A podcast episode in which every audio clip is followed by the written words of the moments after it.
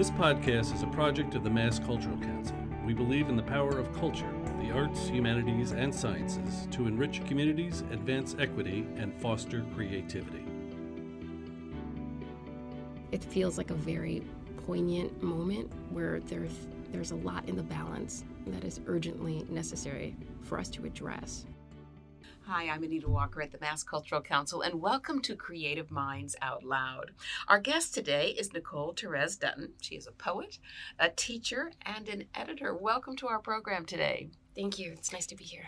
You know, I was reading some of the notes before you came on our program, and they talk a little bit about your interest in the power of the arts in social change and transformation.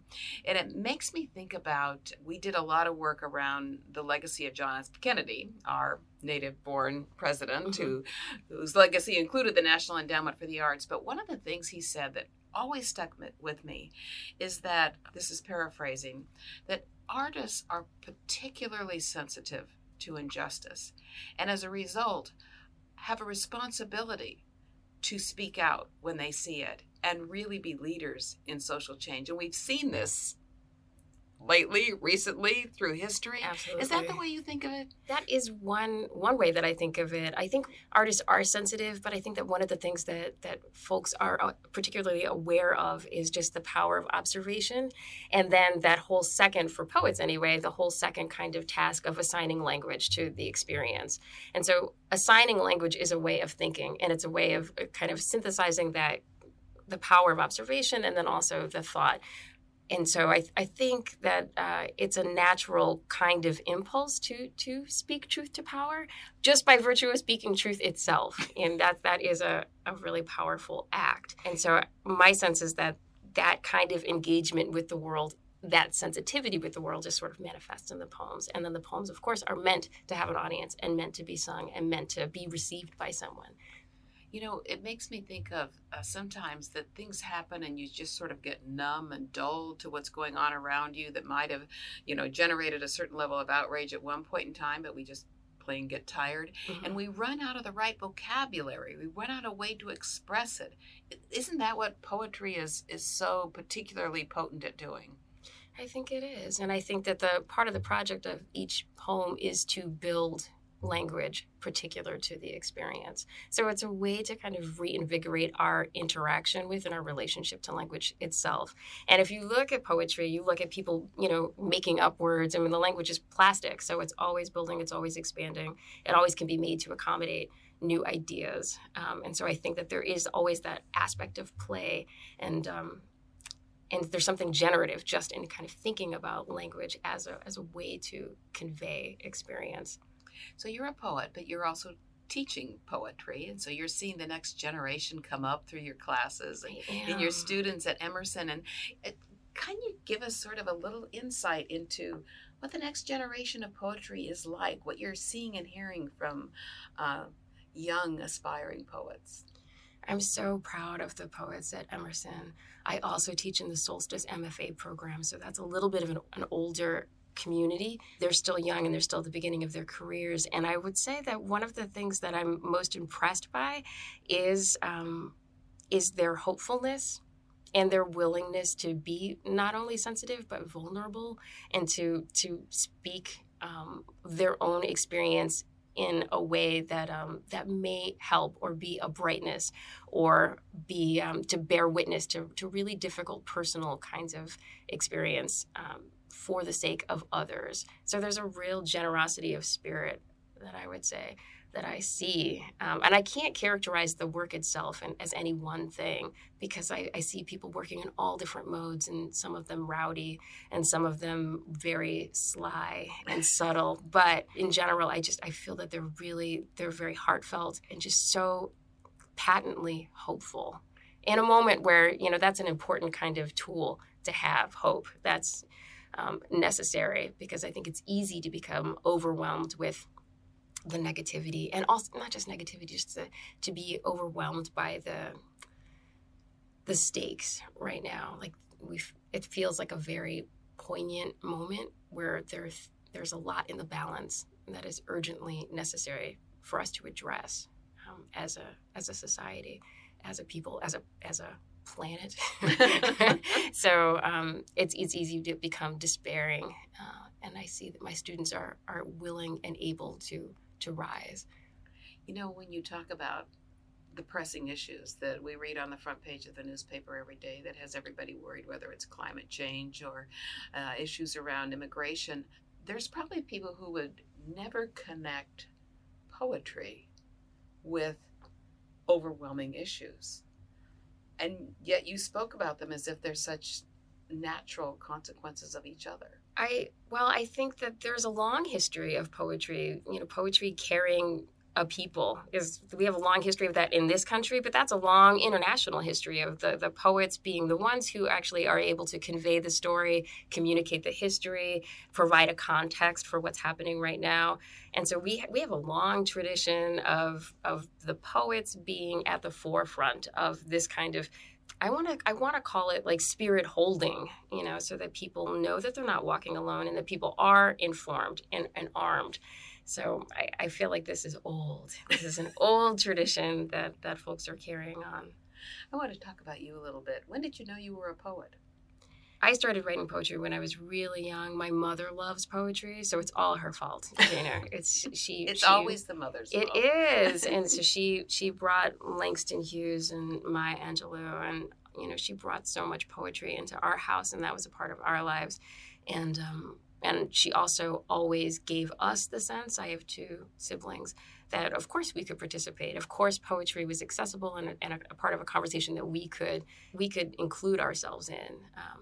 Having read other poetry, we could of course create poetry, we could write our own. And of course there was a need for the poetry that only we could produce. So I think that that's something from a very young age that I had a sense of.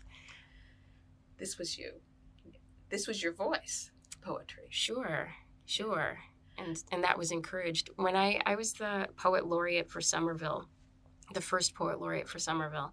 And one of the things that I was really impressed by when I was doing that work was when I would go into the community and I would talk to folks, and people never felt like they had agency to write poetry. They never felt like they could really understand poetry. They felt that poetry was one thing. And so it was really wonderful to say, you know, to provide them with examples of poetry. First of all, this is really diverse. There's 1,000 different kinds of poetry. There's as many different people their voices there as, you know, poetry to convey their particular truth. But then also, a lot of folks didn't feel like their stories were worthy of poetry, that they had something to add.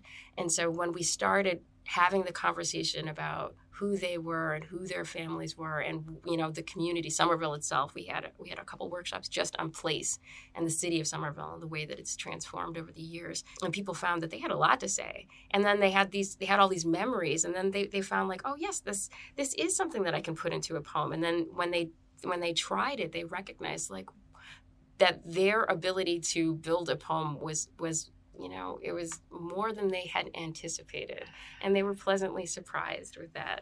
So that was a beautiful thing to see, that people really could recognize that this is something for everything, for everyone. Poetry is something and has something for everyone. You don't have to buy an instrument or have equipment. No. And most people have language, and you know, multiple languages, and so you just tap into who you are and what you already have, and that is enough to bring to the table.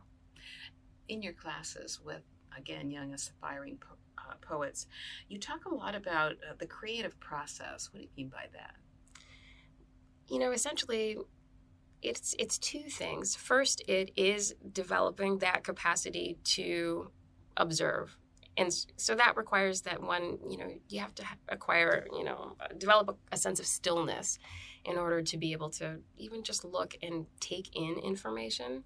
And then the second thing is to be able to translate into language, whatever that is you are observing, and to practice that. I guess the third part of that is to read widely and wildly, because again, you we're not really trying to build poems that just live in our sock drawer and in our journals and in the back, you know, like that's fine if that's fine that happens. But ultimately we're building poems because we want to connect with each other, first with ourselves, then with each other. And so we do want to read and understand what has conversations have happened around us before, and then also think of the ways that we can add to that in the way that only we can, our unique and individual way. I hate to ask this question because there's such a lovely quality about this conversation about poetry and making poetry and what it means, but there's this little evil bird on one shoulder saying, how do you make a living at that? I mean, people are going to school and paying tuition to learn how to write poetry, and then what? That's a great question.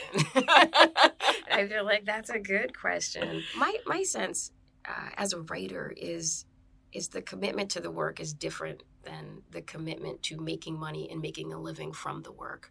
Those are two totally different projects. If they can overlap, beautiful, wonderful. But I don't feel that they have to. And I feel like if I tasked writing poetry with supporting my family, then that would inevitably affect the kind of poetry I was building. And I, you know, I love writing poetry, and I love what it affords me personally in terms of like the peace of mind and the practice of it and the community around it. And so I wouldn't really want to have to infuse that with this other kind of obligation. But also I think that the poets, this kind of training, this reading, this critical thinking, this meditative practice, this observation, this considering other people, the cultivation of compassion and empathy and patience, because any writer or any craftsman will tell you that you have to practice and fail and keep failing and fail and continue, you know, your work in just kind of practicing your tools and how to use them,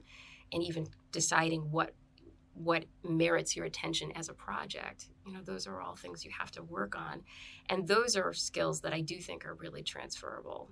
So these are people who are able to go and sit in a room and learn all different kinds of critical thinking skills and all other kinds of writing. And, you know, these are people who do make good lawyers because they have a beautiful relationship with language and the specificity of language and how language can be deployed and what the connotative and denotative heft of all of the words might be.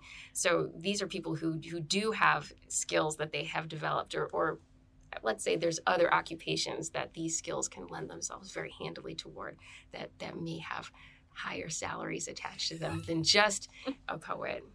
You mentioned the poems in the sock drawer. What about it? I mean, accessibility. It's a conversation with people who read the poems. How do poets engage the conversation through their poetry with others?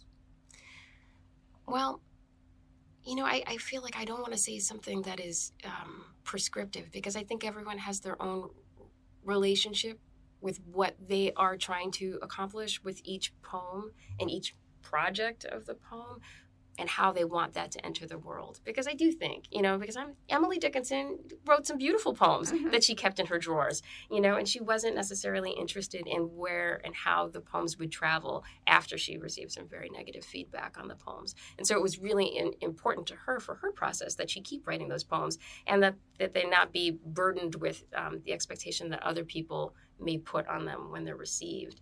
So that is, I think that's valid. That's totally valid. But I think that there's all different ways to enter into the conversation.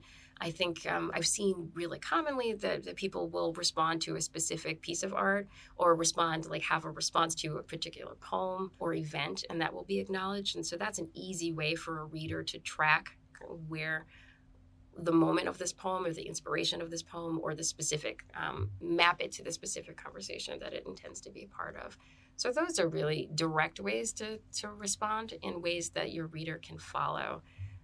And then in terms of accessibility in general, I feel like for creative folks, I tell students not to worry so much about that, because my sense is that if you can be clear and if you can write something that's honest, then people will be able to, it will resonate. You know, people will be able to hear that. And then, you know, there's a lot to do with taste. And if it's not someone's taste, then maybe that's not the poem they'll gravitate toward. Maybe it's something else. But that can't be a thing to be preoccupied with while you are in the process of building the poem. Would you be willing to share some of your work with us? We would love to hear a poem. Absolutely. Absolutely. Every answer is yes. And guitars burning us up quick as malaria.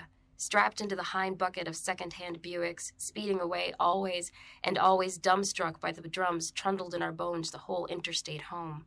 We love the basement band, drenching us cotton-eared. We love our pomade and polyester bodies smashing their atoms against other bodies, our habit of becoming massive bumper crops of noise. Sharpened with sweat and honey-glazed, we are kindling, snake hips swerved to iced Ohio hairpins. We are tucked chins and tuned limbs set for everywhere past curfew, past subdivision tree lawns, crackling black grackle like alarm clocks. This blood hollers all the linking verbs by heart, the jewels inscribed within congruent and uprising integers, the many, many ways in which we are not small and not sleepy, but born of a pure velocity. We are burning through cassettes and frost-stunted tulips. We love the way we carry power cords in our teeth and wind loops around the block with time to kill. We love and we love and we love, and it doesn't ever matter if we get there. It's beautiful. Nicole Therese Dutton, another one of our creative minds out loud. To learn more about this episode and to subscribe, visit creativemindsoutloud.org.